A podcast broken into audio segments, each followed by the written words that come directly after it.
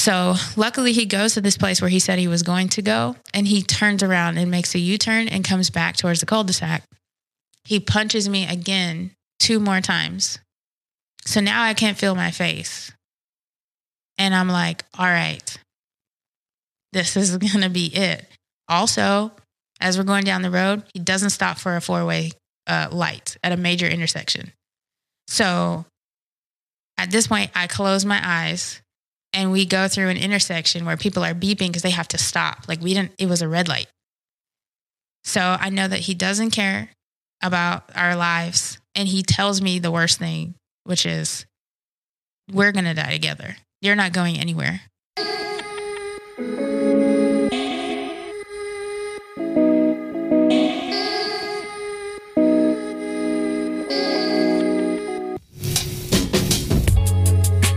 Our stories are what make us unique, but they're also what connect us as human beings. It's time to stop talking and start listening. This is You Talk, I'll Listen with Shannon Chapman.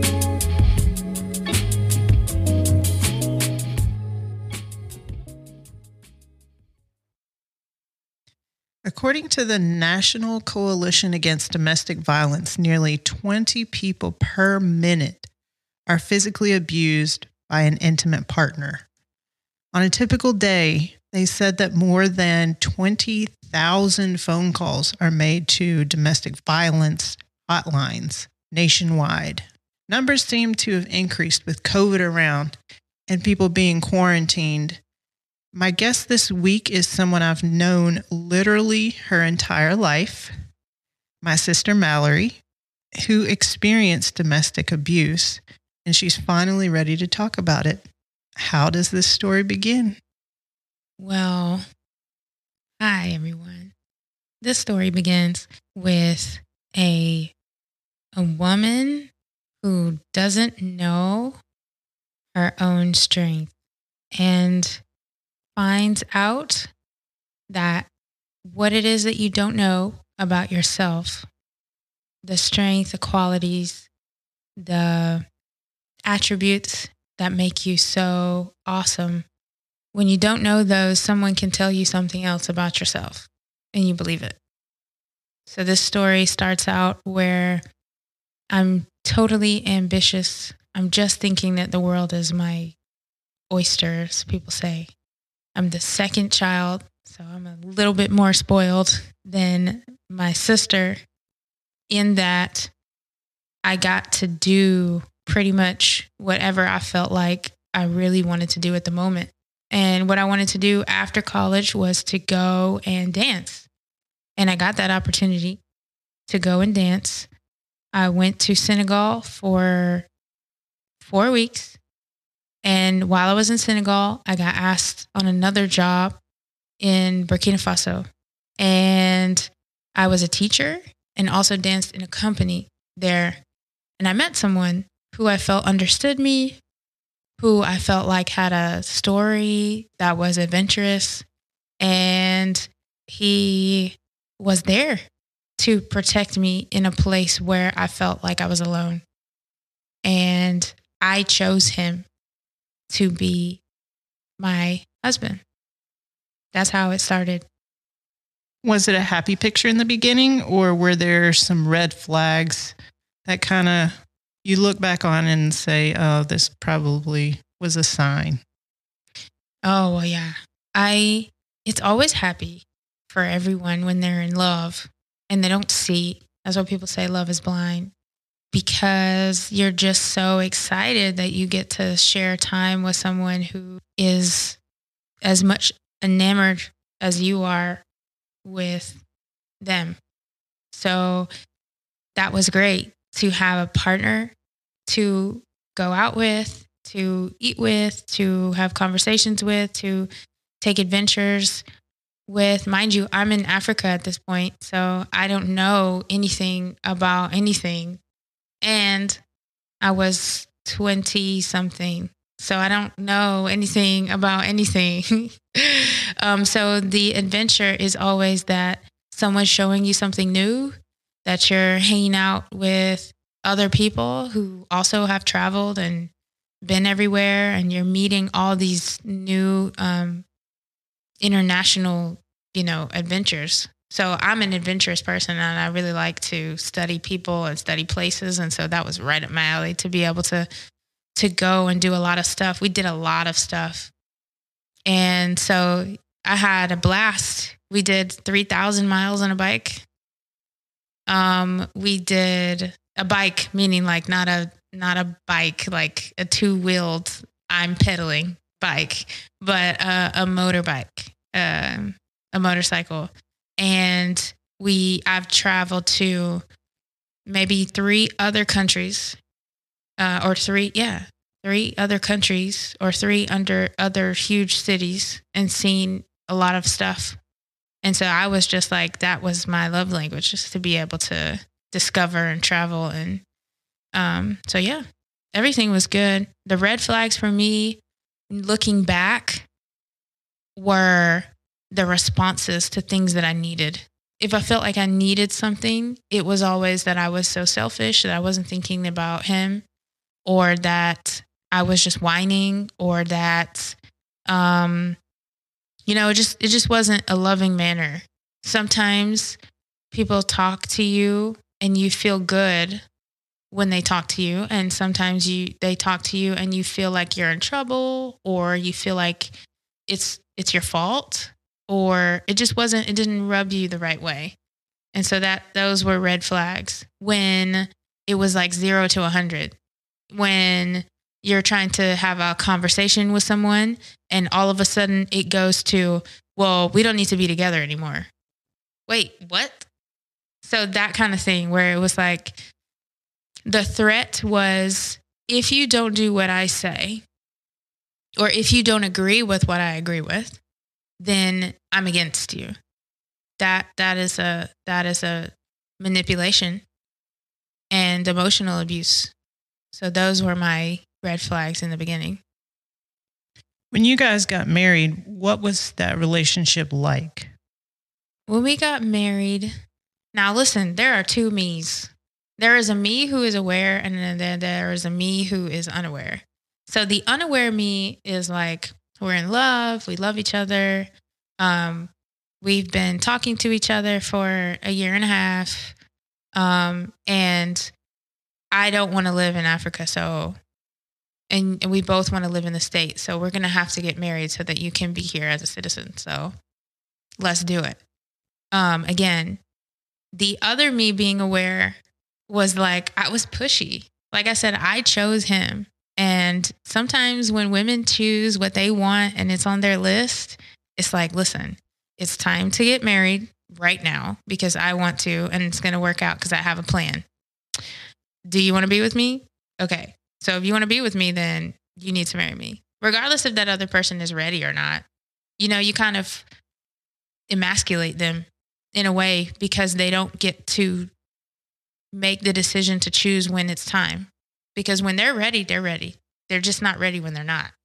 And so I was just like, yeah, like, you love me, don't you? Okay, great. Let's do it. You know, I was very much like that, not thinking about anything else, not knowing how much maturity we would need to have in a relationship at all. So it was very much like the very young, um, we're just so in love with each other and we know absolutely nothing at the same time. That was the extent of our marriage. That was it. Um, he was very concerned about his family because we did it in the States. We got married in the States. We, and it was very small ceremony, just my family, super on the whim. I may have went shopping for like a week to find something at uh, the black and white something, uh, you know.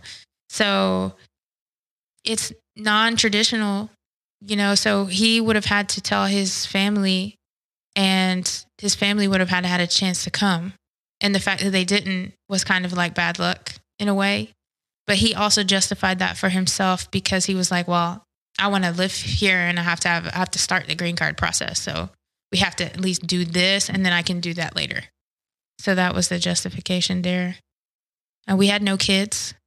So, you know, it was just more time to just be ridiculous. because we didn't have any responsibilities as far as children. So, So, how did this love story go sour? How did this escalate to the point where there was actually violence?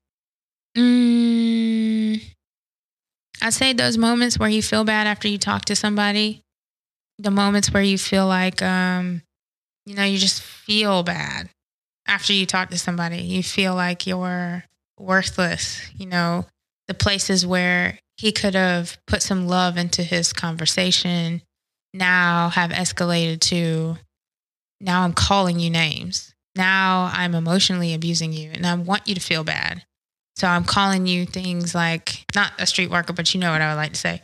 I'm calling you like, you know, a bad wife. I'm calling you things that are like the no boundaries, like the boundary zone. Like, do not say that. You can't take that back.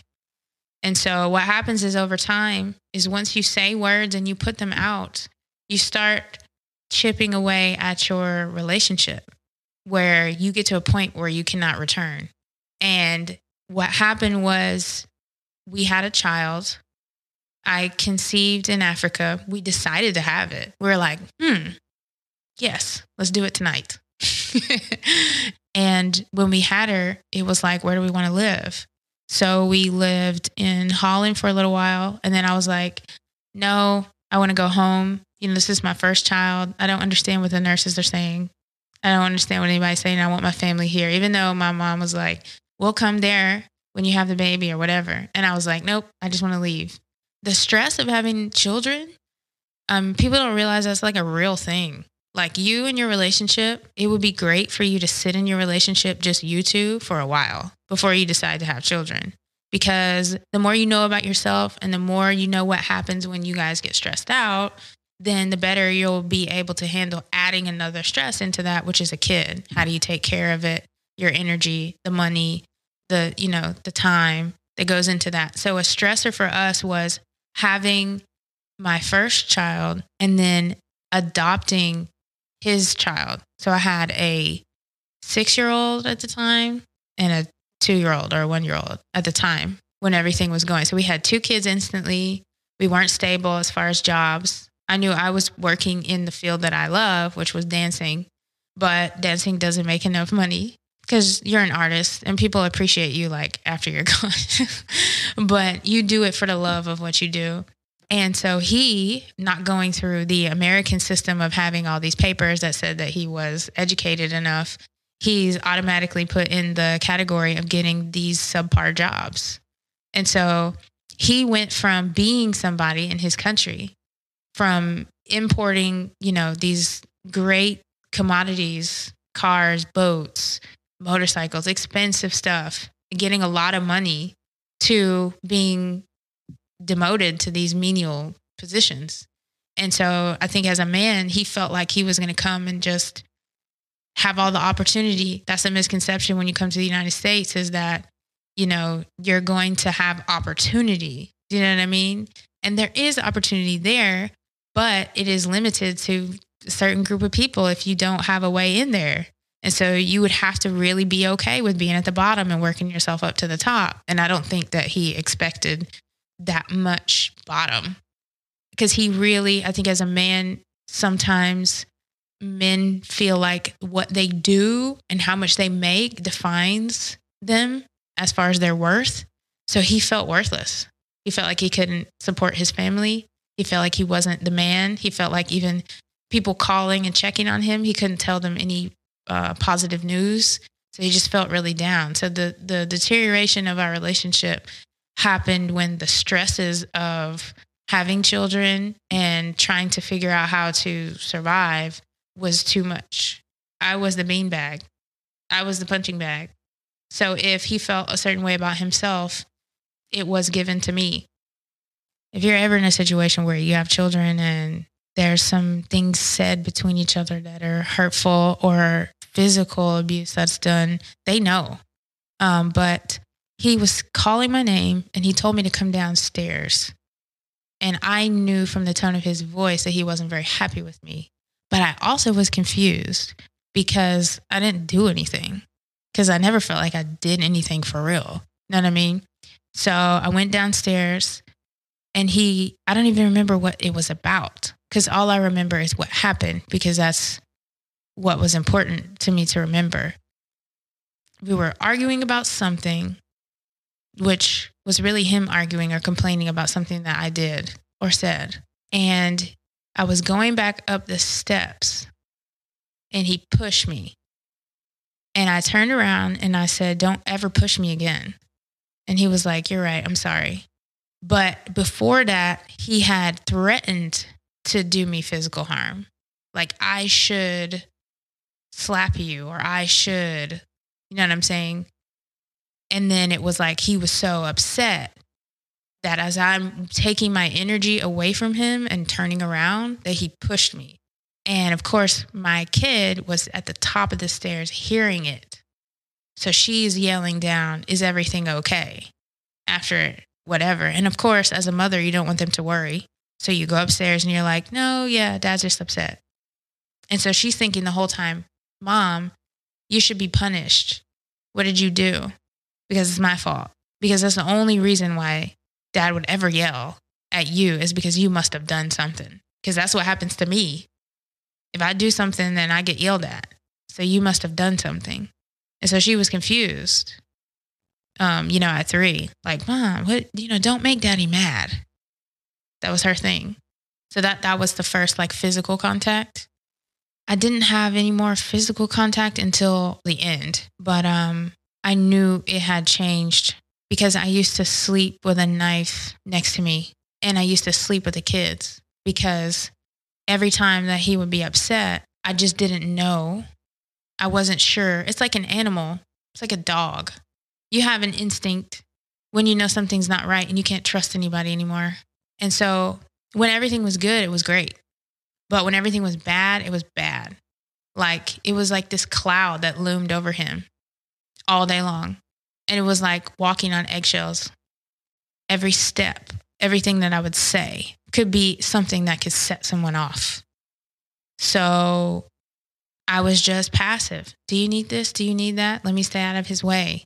So sometimes at night, if I felt like he was not in a good mood, I would ask him, "Do you want me to sleep with you?" or or I would fall asleep because of course I am tired. I'm a mother of two already and I'm reading them a book and I'm saying their prayers. And you know what happens when you lay down because you haven't had to sit down or lay down all day. So you fall asleep. And sometimes I would just stay in there. And um, I would, I planted a knife under there just in case I needed to use it. And I would sleep next to the door and have the kids sleep on my other side just in case.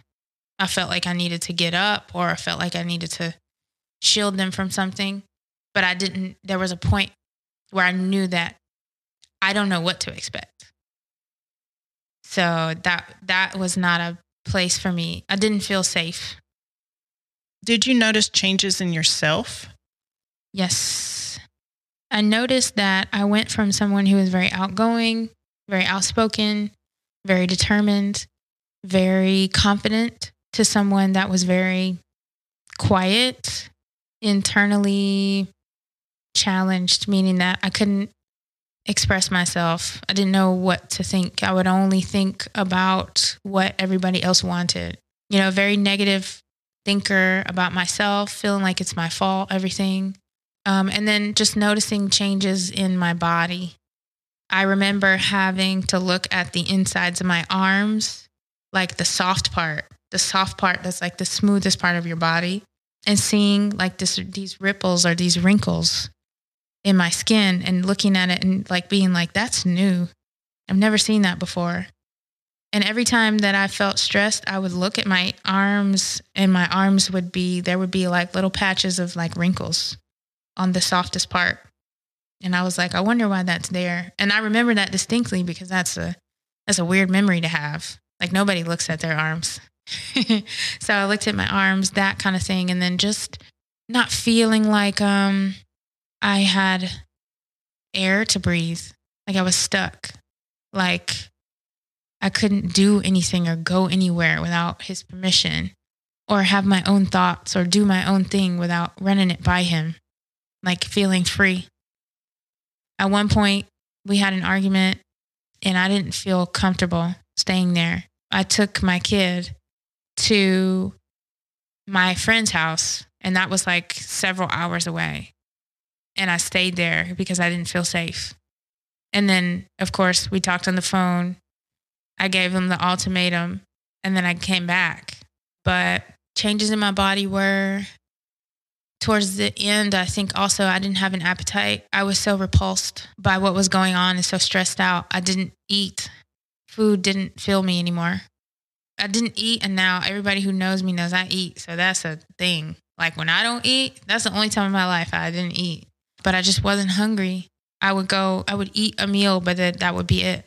So those were the big changes that I felt in me. I just felt like I was uh, locked up inside of myself and I wasn't free to be me. And I didn't know who that was anymore because I had someone constantly telling me who I was, and they were all negative things.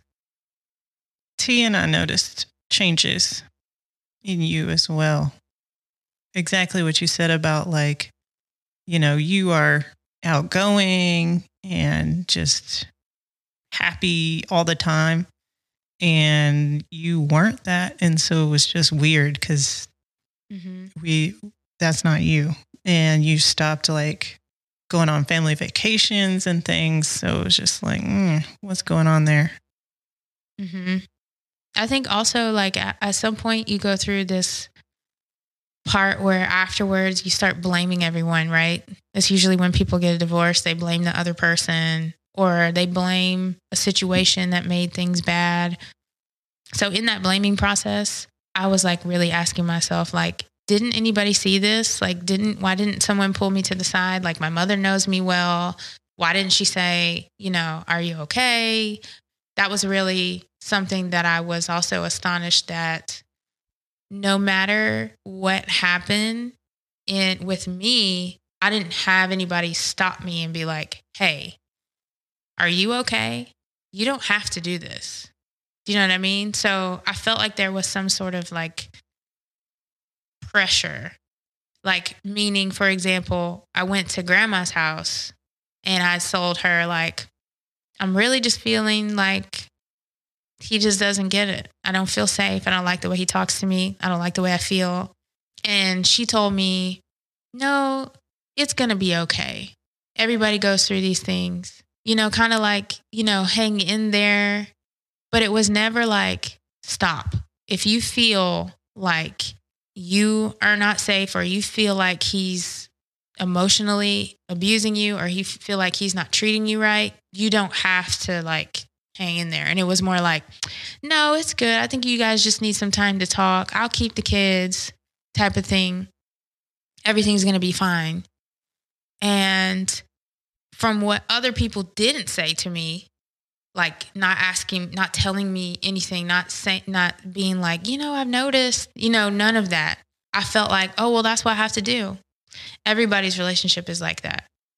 Um, and I didn't, I didn't refute that thought at all because I felt like there were situations in everybody's relationship that was around me where they went through a time that was difficult and they figured it out I'm not saying that that was entirely healthy.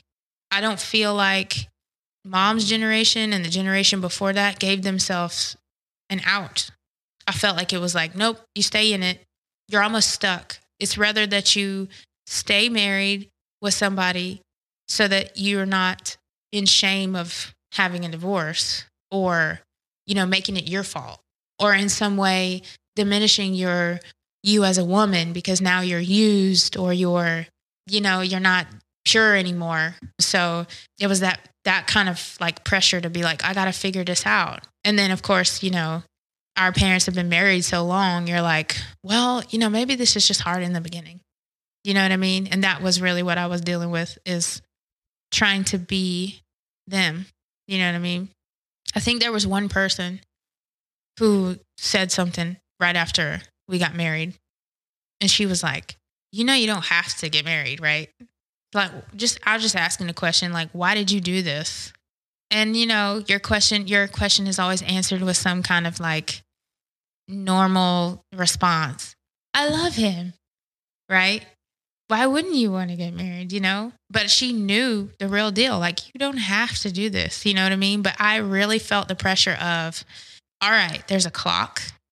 I finished college. I felt like there was the one that got away as well. And so I felt like, okay, this is on me. Like, I have these men available. I need to find one, I need to choose one, and then I need to get started on a family.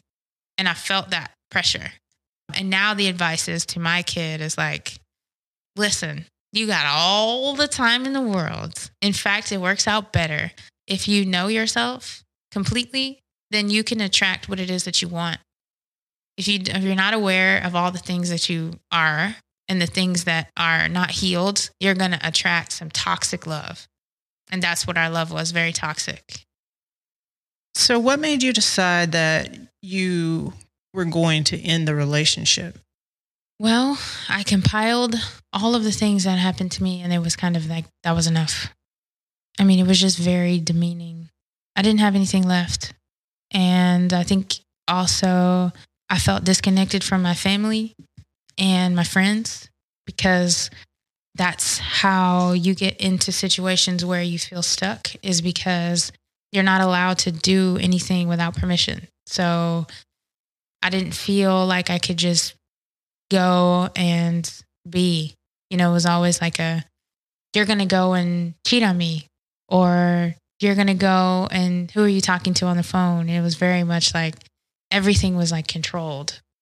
I made the decision when we had an argument and um, I had already come to Atlanta and I was staying with mom and I had put Mickey into school and I had also put my stepchild into school as well. And we were planning to move up to Atlanta to have more opportunities because the small town where I'm from, there are certain things that you can do. But as far as you like having more opportunities, like there's so many more jobs available. And my family was in Atlanta. So I got a chance to experience life of just being without it's kind of one of those things like when you uh, you're in a relationship and you feel bad about breaking up with somebody and you haven't broken up with them yet, but then you go somewhere where you don't they're not with you and you're like, man, this this feels good.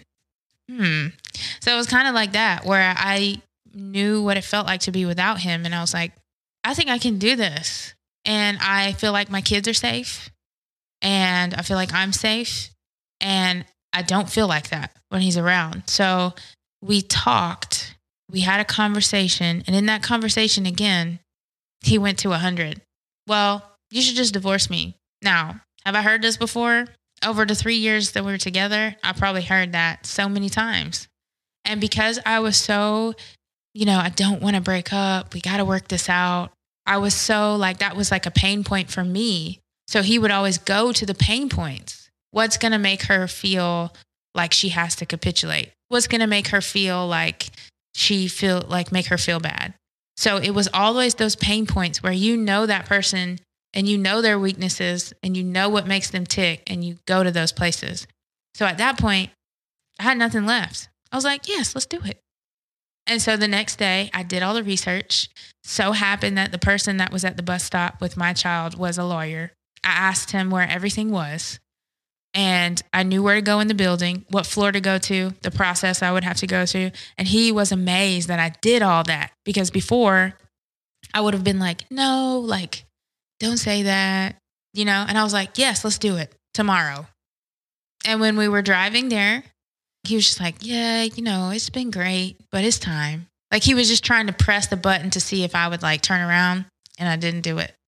And we went through the whole process and I wrote everything down and we're getting the copy of our papers as we go down um, to the bottom of the thing. And he's just like, yeah, you know, it's been sweet. And then once he realized that it didn't affect me anymore, that's when he got really upset. And then he went into like anger because he didn't have anything left. When they don't have anything left, you're pushing them over the edge because, again, it's like a big tantrum. If manipulating you didn't get it, if threatening you didn't get it and you aren't at all phased by that anymore because you're like, well, that's what you did last time. Like, you can't do anything else to me to hurt me. Then it went to like physical. So then that week, he was calling and calling and calling. And sometimes I'd pick up, sometimes I wouldn't. Sometimes I'd be busy, but I was safe inside my family house. So he was like, come out. I want to talk. So we talked in his car and he started telling me all these things that were my fault. I came here. It was your fault. You're terrible. Blah, blah, blah. You, this and this and that. We're using cuss words now. I'm the most terrible person on the planet. It's all my fault. And he punches me with his right hand while he's driving with his left hand. At this point, I'm stunned because I'm like, never, first of all, I've never been in a fight. So I don't know what it's like to be punched. That was stunning to me. And I started like kind of shrilling, like screaming, like, oh my God, like shrilling. And of course, he's like, be quiet. Don't say anything. I'm going to tell you how this is going to go down. So now I'm in a car with a person who's pushed over the edge, who doesn't have anything left, who doesn't have a family, who doesn't have a support, money, anything. I'm his everything, and I'm telling him that I'm leaving. So he's like, doesn't feel like he has anything to lose at this point. So I'm thinking that I'm going to die. So we leave the cul de sac and we start to drive down the street. And he's telling me, I'm going to pull over right here and I'm going to beat you up. Because the pain that you're going to feel physically is the pain that you caused me. So it's only right that I should because it's you who did it. So I'm thinking, like, all right, this is going to go down one way or another. And I'm either going to lose my life trying or he's going to get messed up. Either way, because at this point, I'm not a soul anymore. I'm an animal and he's an animal. He's outside of his soul. We're outside of love. We're on that dangerous space where we are surviving. And when you survive, you don't think, you just do. So I was talking to myself like that. Like, you're going to have to decide what to do. So luckily, he goes to this place where he said he was going to go, and he turns around and makes a U turn and comes back towards the cul de sac. He punches me again two more times. So now I can't feel my face. And I'm like, all right, this is going to be it. Also, as we're going down the road, he doesn't stop for a four way uh, light at a major intersection. So at this point, I close my eyes and we go through an intersection where people are beeping because they have to stop. Like we didn't, it was a red light. So I know that he doesn't care about our lives. And he tells me the worst thing, which is, we're going to die together. You're not going anywhere. So at that point, I'm like, oh my God. Right. So then he goes back into the cul de sac for some reason. Thank the source of life. He parks and he starts talking, and I'm looking at the time. How long is this taking? Do I open the door and run? Do I have time to, you know, press the button on my phone and call and hang up so that somebody will know? What do I do in the situation? He's so upset. He punches the windshield. The windshield breaks. Now, mind you, if I punch the windshield right now, my hand's to hurt. The windshield's probably not to break. So the amount of force that he punched the windshield with, and he doesn't feel anything. He doesn't feel anything. At that point, he's enraged. And so you feel like this consciousness, him coming down from this place of being enraged for an hour. He's up there on 111. And then he's slowly coming back into this little boy, all the way down to I'm so sorry. I know I shouldn't have done this. I can't believe I've done this. I don't know what to do. I'm so hurt. Like where he's like explaining himself and he's, it's just crazy. So he tells me I can leave. At that point, I didn't ask any questions. I got out of the car and I walked slowly because I felt like if I run, he might chase me. So I walk normally. And in my mind, I'm like, what does my face look like? what am I going to do? Who am I going to tell? I can't go back at this point. I can't go back to the life I had. You know, I can't. This is this is it. Now something has to happen. What happens now? So I go in, I call my mom down to the garage. First of all, I close the garage and I close the door and I lock it. And I say, Mom. And she looks at me and she says, What's going on? Now, meanwhile, I didn't turn the light on, so she can't see me. And I don't know if you know, but when you get hit or you get punched, it doesn't show up immediately. You know, it takes some time for like the swelling to happen. So I tell her, he just punched me several times. And I'm afraid. And I feel like he could do something. And she says, You have to tell your dad. And so I'm like, no, don't tell dad. He's going to kill him, right? That's the first thing you're thinking, right? This is somebody who's got the guns in waiting, right? So you're like, no, don't tell don't tell. She's like, no, we have to. And I'm like, all right. So I go upstairs. I tell him what I told my mom, and he's putting his shoes on. He's putting his shoes on. He's trying to find, you know, what else to do. And of course, he's frantic because he's like, this, how did this happen? How did I let this happen? You know what I'm saying? Like, and I'm not going to continue to let it happen. Where's he at? So he calls the police and sets a look for him, like a whatever, on a charge of domestic, whatever.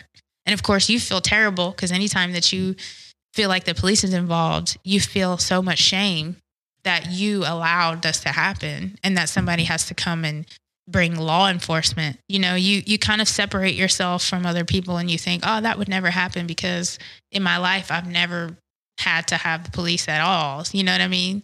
So they send over this cop and he's probably like 125 pounds wet and I'm like, "What is he going to do?" so he parks the car in front of the garage and he opens the garage. My dad and he are talking and my husband comes and he runs through them he runs up the steps and he's calling my name. At this point, I'm like, How did you get in the house? So I immediately take my child and my mom and rush them to the room where I feel like I can double lock the door. So I put them in the bathroom. I, I locked, I told them to lock that door. And then I closed the bedroom door and told them to lock that one as well. So they're double locked. So if anything happens, it will be hard or for him to break through both doors to get my child if he's going to or hurt anybody else. And then I stay out of the room. I'm ready to sacrifice myself at this point. So he comes in the room and he's like, I just want to talk. And at this point, the police is running up the steps. My dad's running up the steps. Somehow I didn't even see him run. It's a big man. and they're saying, Get on your knees get on your knees so that that you know the moment in the movie and the things that you watch where people have to get on their knees and put their hands behind their back and you're seeing this person that you fell in love with he's not scared he's sad and he's broken and you see him and you have to let that happen because if not he could hurt himself or hurt you and so you know, and then my dad just thinking like, I have to do something. So there's so much pent up anger, I think, in men, period, because they're not allowed to express themselves. And I feel like, especially the older generation, that I think my dad knew if he allowed himself to fully feel what he was feeling, that he would kill him. So he pinned him against the wall. And the police officer was like, I got him. I told y'all this police officer was 100 pounds wet, right? Police officer tries to get him, puts one handcuff on. I think animals know when they're bigger than the other animal. And so my ex husband pulled away from him and starts running down the stairs. The police officer gets the taser out and he shoots the taser. The taser has like several little things. So I think some of the taser went into him and the other went into the wall. And then he shot again. And I think it was the same thing, but he ran off. So now, not only did all of that happen, but I don't know where he is. So tomorrow, I have to face the idea of taking my kids to school and him knowing where I'm at. So I printed these things that said, This man, do not allow him to come anywhere near you. He's not allowed to pick up the children. He's not allowed to do any of that. And of course, they sent a marshal to the house too. So I had these marshals. I don't even know what a marshal is. And they're like, Can you tell me where you think he would be? Give me all the numbers, give me all the email contacts, give me everything where he could be. And so I did that. But there's also this idea like, you know, I mean, it's just crazy to think I want you to find him so that I can feel safe. But I'm also afraid that in the meantime, while you're looking for him, that now that I have turned him in or that I've, you know, done the worst thing, I guess, that you could feel like as a traitor to the person that you love, there's nothing holding him back from killing me or taking my child. So it was just a time where when I went to work, my mom and my dad would drive me and we would all be together in one car. And that I was really just looking around me at all moments just to make sure. And it wasn't until like, because they never found him. And they would call and ask if I knew, but I knew he, he had fled the country. So, you know, my parents, of course, how do you know he's gone? I'm like, I don't. I just know that I don't think he's here. Um, so I had to really just one day wake up and be like, I'm not afraid. I don't have to be fearful that the universe is going to take care of me and that I'm going to be safe and my kids are going to be safe. I just had to be like brave every day. Just be like, I accept.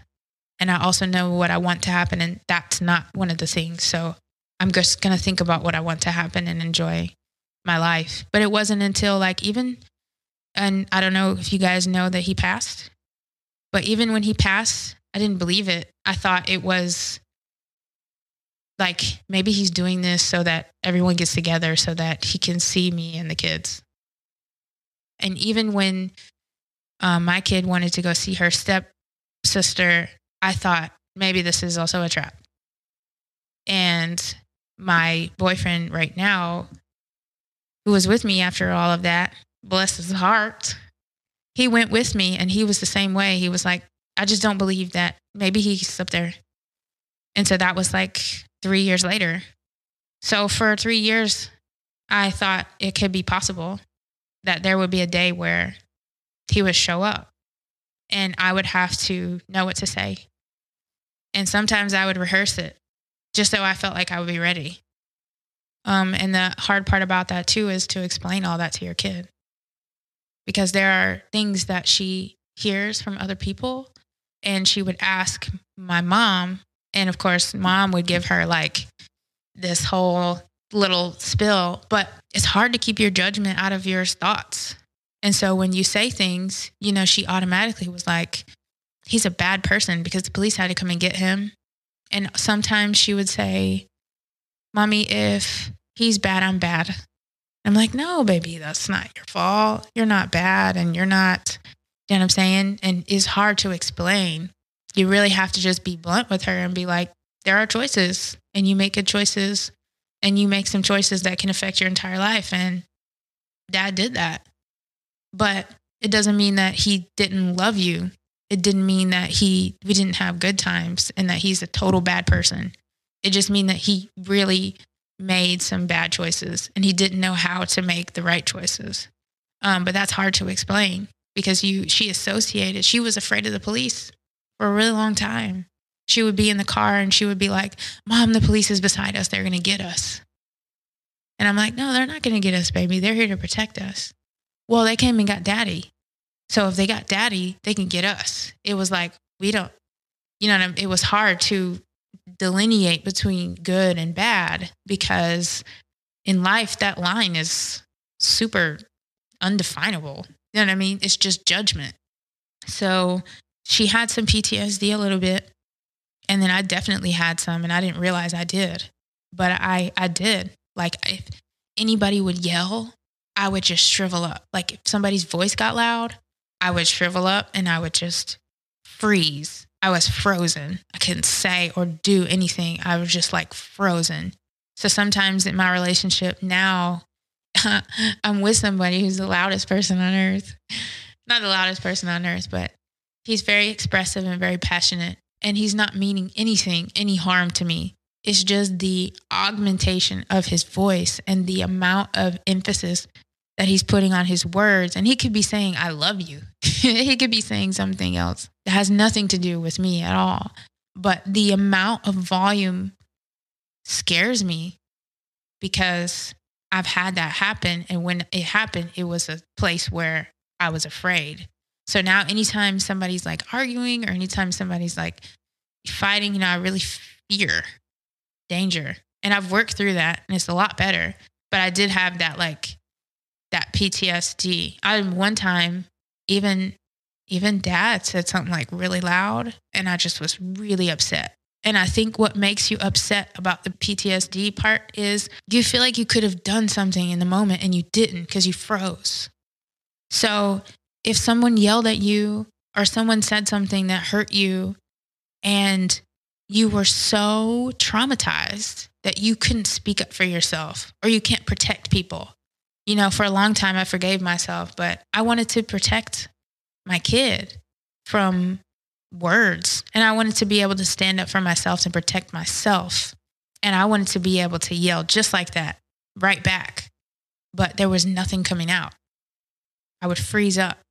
And that makes you upset and very frustrated with yourself because now you feel like, and you didn't do anything you know but there's there's so there's so much of a blockage inside of you that you're just stunned and you just stop.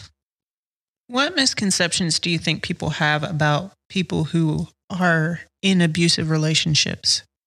I think misconceptions are that it looks like somebody. Like you can put somebody who will be abused as like you can draw them like you can characterize them. You can say that they are of lower caste, of they are those people. You know what I mean? And you can separate yourself. But really, you know, abuse and re- abusive relationships have no color. They have no amount of money that you make. There's no nobody is is safe from that.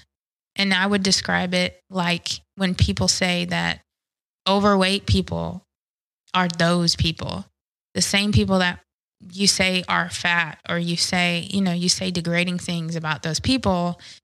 And yet you find yourself gaining 30 pounds or, or 40 pounds, and now you become one of those. So you're not, no one is safe from those things. There's not like a, they can't pick themselves up from that. It is like a real experience that anybody could be in. And so you really just have to be very, very careful about how you judge other people, where they come from in their environment, and how you grow up. So you could be like super rich and beautiful and be abused. You could be this, I don't know, the sweetest person in the world. Um, I mean, so it it really has no there's no characteristics to who would be abused. And then the other thing that I really want people to know is that abuse has a lot to do with your environment. So a lot of times I think looking back, I would see my ex do things and not be accountable for it. Like there would be no consequence for it. And part of growing up is realizing that what you do affects other people, like a lot. Everything you do and you say has a consequence and effect on people. And because he was allowed to do whatever he wanted to do, I think uh, you know, just seeing him interact with other family members, it would be something so terrible and so painful to other people, but they would be like, ah, oh, it'll be okay. And they allowed him to do that. So you could see as a mother, and I'm putting this on women because we are the most powerful thing on the planet. You cannot allow your child to do and say whatever, even if it's just to you, because when it's just to you, you're the most important thing on the planet. You gave birth. You're the most important. So if you're the most important and he's doing it to you, he's going to do it to complete strangers. He's going to do it to, or she is going to do it to, you know, everybody because they don't respect you. So they don't respect anybody at that point. They don't respect the person who gave them life. So what's going to be like the difference? What I'm saying is that misconception is that you just become an adult and you become abusive or um, you become manipulative. But that is grown. It's grown in your very own house And that house could have plenty of food and plenty of love and plenty of activity. But if you don't notice and be aware and really know that the way that your child is interacting with you, especially if it's a woman, if it's a female, that's how she's going to interact with her husband and her boyfriend and her friends is the way she's acting with you. And for the male, that's how he's going to treat his wife. And that's how he's going to treat his sister. And that's how it starts. And they could be six years old, abusive. And when that grows up into a 40 year old man, or it grows up into a 21 year old, you can't blame them entirely because you birthed that. Who are they to figure that out? Because that's who they've been their whole life. Um, and there's no support for that when they get there. It's too late. So that is the most important thing. It's not that person, it's it's you. It's your family. It's you as a parent, it's you as a mother or father allowing these things to happen. Oh, and the other misconception is that um, it's easy to leave. Well, why don't you just walk out? Why don't you just leave? Well, why don't you just stop pouring yourself a glass of wine? Why don't you just stop eating? Like, those are simple demands on a complex problem. So, no, you can't just do that. And the only thing that made me leave for real was my kids, knowing that I didn't feel safe and it wasn't their fault that they put themselves in this. They were born to me and I am their protector. And if I don't feel like they're safe, then I got to leave. But that was only because I had a great childhood of, you know, my mother showing me what a mother should be, which was unconditional love and her her effort at taking care of my safety and my needs, my basic needs. But if you haven't had that and you've had you were in a family where you were neglected or you were left or abandoned, then you would be totally okay with letting your kids stay in that situation because that's the same situation that you were in. So I think that was the only reason why I was like, I don't want my kids to do this. I didn't care about myself. Because when you get into a relationship where you stay there, it's you really start believing everything that you're told and believing that you're not good and you're not you know, beautiful and you're terrible at this and that. And you start believing that. So you don't really think about yourself. You think about your kids. Kind of piggybacking off of what you said, I think that most people would look at you, people who've known you, and say, well, she's always been strong. And I think they would wonder, like, how does someone who is strong end up in an abusive relationship? I would think that because even I had, you know, one of the most special people in my lives, one of my teachers, she would be like, um, yeah, she just like I describe her as like a duck. She just lets things roll off her back. You know what I mean?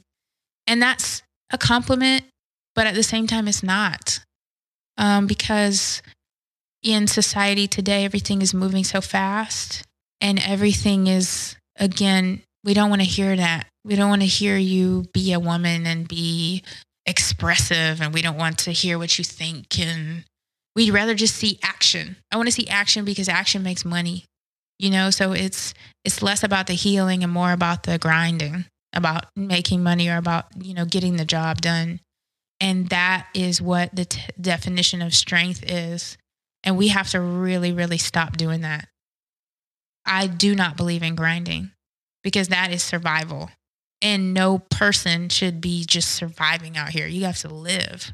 So that whole thing about, yeah, if you're not grinding, you're not doing it. That person is trying to survive. And at that point, they're not acting on what they would like and what they want and what they need. It's, I have to do this or I die. And that's way different. And so I think seeing people just bite the bullet and wake up every day and go through pain and go through anxiety and go through worry and just push and push and push and take 24 hour energy pills and you know, do whatever they have to do to get the job done. That in our society right now is being a hero. And that's completely wrong. Because what happens is when you hit that wall, you go in a hole. And now you don't know how to get out because you don't know how to express yourself. You don't know what you want. And all of the work and the years of pushing got you right back to this hole that you're in. So you start at square one anyway. So I have redefined what strength looks like to me. Strength for me is somebody who allows themselves to be vulnerable and knows that they trust their inner self, their instinct and their their voice within. When something doesn't feel right, it doesn't feel right. When you need something, you need it. And allowing yourself to feel and in that feeling asking yourself what it is that you what made you feel that way and what you need to help you. So for the people in our society who they always get labeled as you're so sensitive. You know, darn right, I'm sensitive. I'm sensitive because I have to know what I need and I need that. And I have to be able to stand up for myself and express myself. I'm not going to, you know, rub it off and say it'll get better. I'm going to be proactive in making my life better every single day. And it's not about you and what you think. And it's not about my job and how hard do you think I'm working or whatever. It's like, it's just between me. Um, so, strength for me is about being vulnerable and being aware and expressive. Where before it was about ignoring everything that you feel and just keeping it moving. And that was seen as strength. Oh man, she's so strong. She you know, went through a divorce and she's still happy and working. And are they really happy? Are they really good? Because they're not. And those people out there grinding have had some terrible things happen in their life and they're trying to figure out how to survive. And that's the only way out. I don't want to live like that. That's not strength to me. That's survival. What's the blessing that comes from this experience? Well, I would say that if you're a positive person, or you just seem to be optimistic, you would be like, I don't really know what to say about this. How could this be positive? You know, you could think about, well, my child lost her father. It was my fault that I put her in that situation. I had to start over and felt like I left my career, my passion, which was dance. And now I have to figure out what it el- what else I want to do to support myself and my daughter. And there's a whole bunch of shame of having to go through that situation when other people expect something different. Um, so the blessing in it was that you're awake. I'm awake now. I was asleep. I was doing everything that I thought I should be doing, and I wasn't living for myself. I didn't make decisions based on what I had as a vision for me. I just made it based on what I thought society was doing, what other people were doing. And so I'm awakened to how much power goes into rebuilding yourself and how much courage goes into waking up and seeing the world without feeling like you're less than, building yourself up and really believing again in who you are, but in a different way, like really just redefining myself. Also, the blessing is I can see it. I can see it in other people. So if I, you know, come in contact with, you know, a situation where I feel like, mm, that guy's not a good one, like I can see it. I can see the signs. I can tell. Or it could be, you know, the same way with a with a woman. If they are manipulative, they may not be hitting you or, you know, whatever. But if they're putting you down and, you know, discouraging you all the time and telling you not worth anything or using those those pressure points over your head to manipulate you and that's also the same thing. Like emotional abuse is way worse than the physical abuse. Sometimes you wish they would hit you because the words you take with them forever you, you take them forever and they cut so deep and you can't take them back. So the blessing is that I'm awake, that I've awakened to my power, my true power of authenticity, that I do not allow certain things in my life. I have boundaries. I have more respect for myself and more like self love. Now, this comes with a segue of five years of feeling like, from 2015 to 2020, to feeling like I'm motionless and stuck. Even my partner would ask me, like, what do you want to do in life? Like, I just want to make you happy. Like, what is it that you want to do? Like, whatever you want to do, even if it's, if it, if it is nothing. I'm like, I seriously don't know. I have no idea what I want. I have no idea who I am and what I want. And so that was a hard thing to acknowledge that, you know, you imagine all these things when you're a little girl and when you're younger and you have all these dreams. And then all of a sudden, all those dreams are wiped from you. And you're like, I don't know what I want to do. That's a frustrating place to feel useless. So if somebody out there's listening and they're feeling like, I really don't know what I want to do, like, I want to be, I want to be that for you. My blessing is that my purpose now involves helping people rebuild themselves, helping people see the truth behind the lies they tell themselves about themselves and about what other people say about them. It's so funny when you get out of that hole because you look at it and you're like, man, I put myself in that hole and that's none of it is true. I'm awesome. And I want to help people get to that moment where they can be awesome because the purpose actually lies in you knowing your worth. You don't actually have to do anything or be anything per se. The purpose is when you are a light for other people. And when you become that light, when they have a little less light or they can't see, you can help them see for a moment until they can't see. And that's the purpose that everybody has on the planet as a physical being is to be a light in the form of love and acceptance and non judgment. And that's what I want to be for other women. Not saying that men aren't cool, but just we're the most powerful thing on the planet. We make wars, we make babies, we make homes, we make life. And so if the women can realize their power, the men will the men will follow suit. If you have boundaries and you love yourself and you know what love is based on how you love yourself, the men will change. The men will get it and they will start to love themselves as well. But it all starts with the women.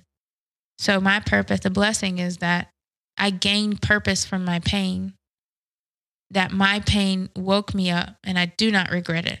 I would be an entirely different person, purposeless.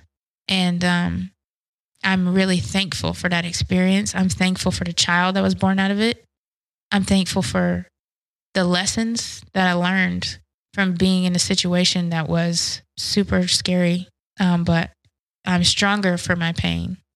And I feel like people are more, they're more apt to talk to me because I think before they would be like, ah, like nothing's ever happened to you. And you just skip across the earth and you know you know you have no like gravity with anybody but i got some stories that i that are so painful that you know i haven't shared with you or mom or anybody because you would be like how? I don't even know how i made it. I blacked all of it out. Every day i was completely numb. Completely but also, the idea, too, I want people to take away is that your environment breeds you that way. And I feel like as much as we had a great childhood, we are very passive. So if anything went on, we did not express it, we didn't talk about it. It was just skipped over it.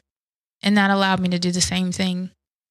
And that also the pains that our parents have, if they don't heal them, we get them too. So in my mind, the whole time I was thinking, this is what I'm supposed to do. I'm supposed to stay in a place where I'm not happy because I got married and I made a choice to be married.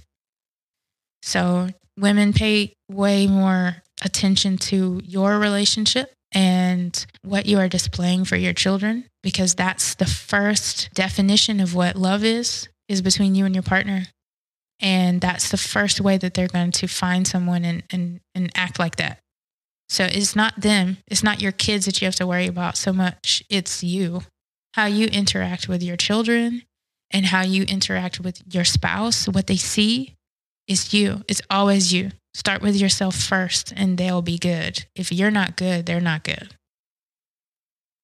Little sis, I did not know the full story.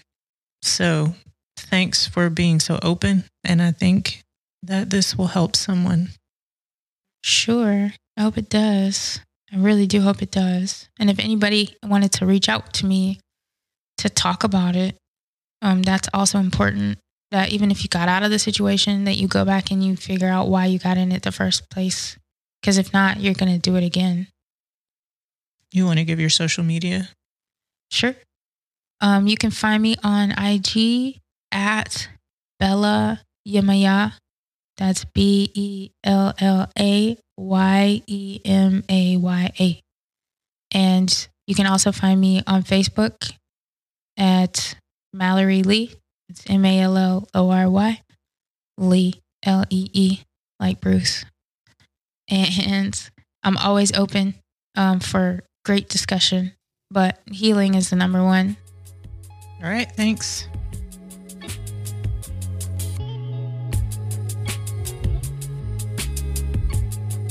Stay tuned for the mic drop moment.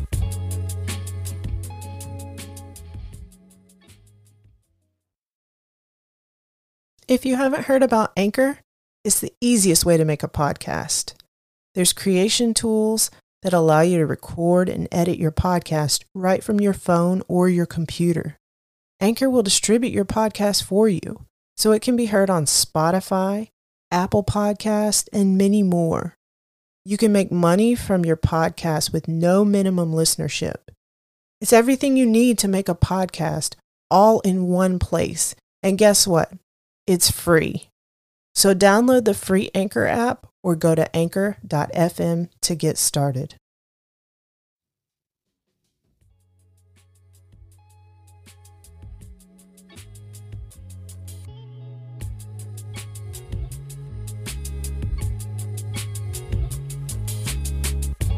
As I listen to my little sister talk about her experience, I can't help but think that I failed her as a big sister. I saw some little signs. I saw some little changes. But I never said anything because I thought she was just trying to find her way as a new wife and mom and maturing. We didn't see them often, but had met her ex husband. And we never saw the side that she described. Many times in relationships, though, it looks one way on the outside, but the only ones who really know what's going on are the people in the relationship. She has always been one who marches to her own drumbeat. So I assumed she wouldn't put up with anything that she didn't want happening. However, abuse does not have a type. It can happen to anyone, especially if the other person has broken them down internally. If this conversation taught me anything, it's that you need to check in with the people you love. Had I asked her if she was okay, she might have confided in me. Yes, every marriage has its struggles. It can get rough, and you do have to hang in there. However, if you feel like you need to sleep with a knife under your pillow because you don't know what your spouse might do, that is not normal. As husband and wife, your spouse should be where you feel the most safe physically and emotionally. Your husband should be your protector. It sounds like he was her protector in the beginning, but the stresses of life changed something in him. Perhaps if he had gotten some support with his mental health, this story would have played out differently. Many times we blame our partners for the bad in the relationship, but the truth is that if we just work on ourselves, it usually helps to improve the relationship. If you don't love and respect yourself, if you don't know your worth, you open yourself up to abuse from someone else. It's easy to listen to this story and say, well, it wouldn't be me. I would have done this, or I would have done that. But if you've never been in this situation, you don't know what you would have done. Her analogy for people who say, well, you should have just left was great because I can relate to that particular situation even if I've never been in an abusive relationship. I know how hard it is for me not to eat certain things when I'm trying to lose weight. I should just stop eating so much, but it's not that simple. Just like it's not that simple when we look at her ex. From the story, you might say he's a terrible person.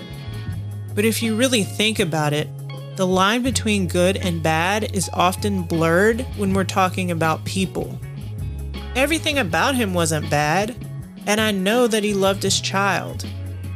He made terrible decisions that greatly affected other people, and he had to deal with the consequences of those decisions.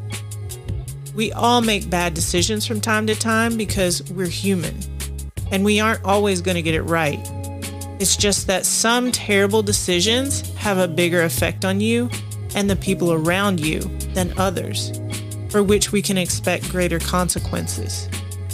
Generational trauma can play a large role in our decision making.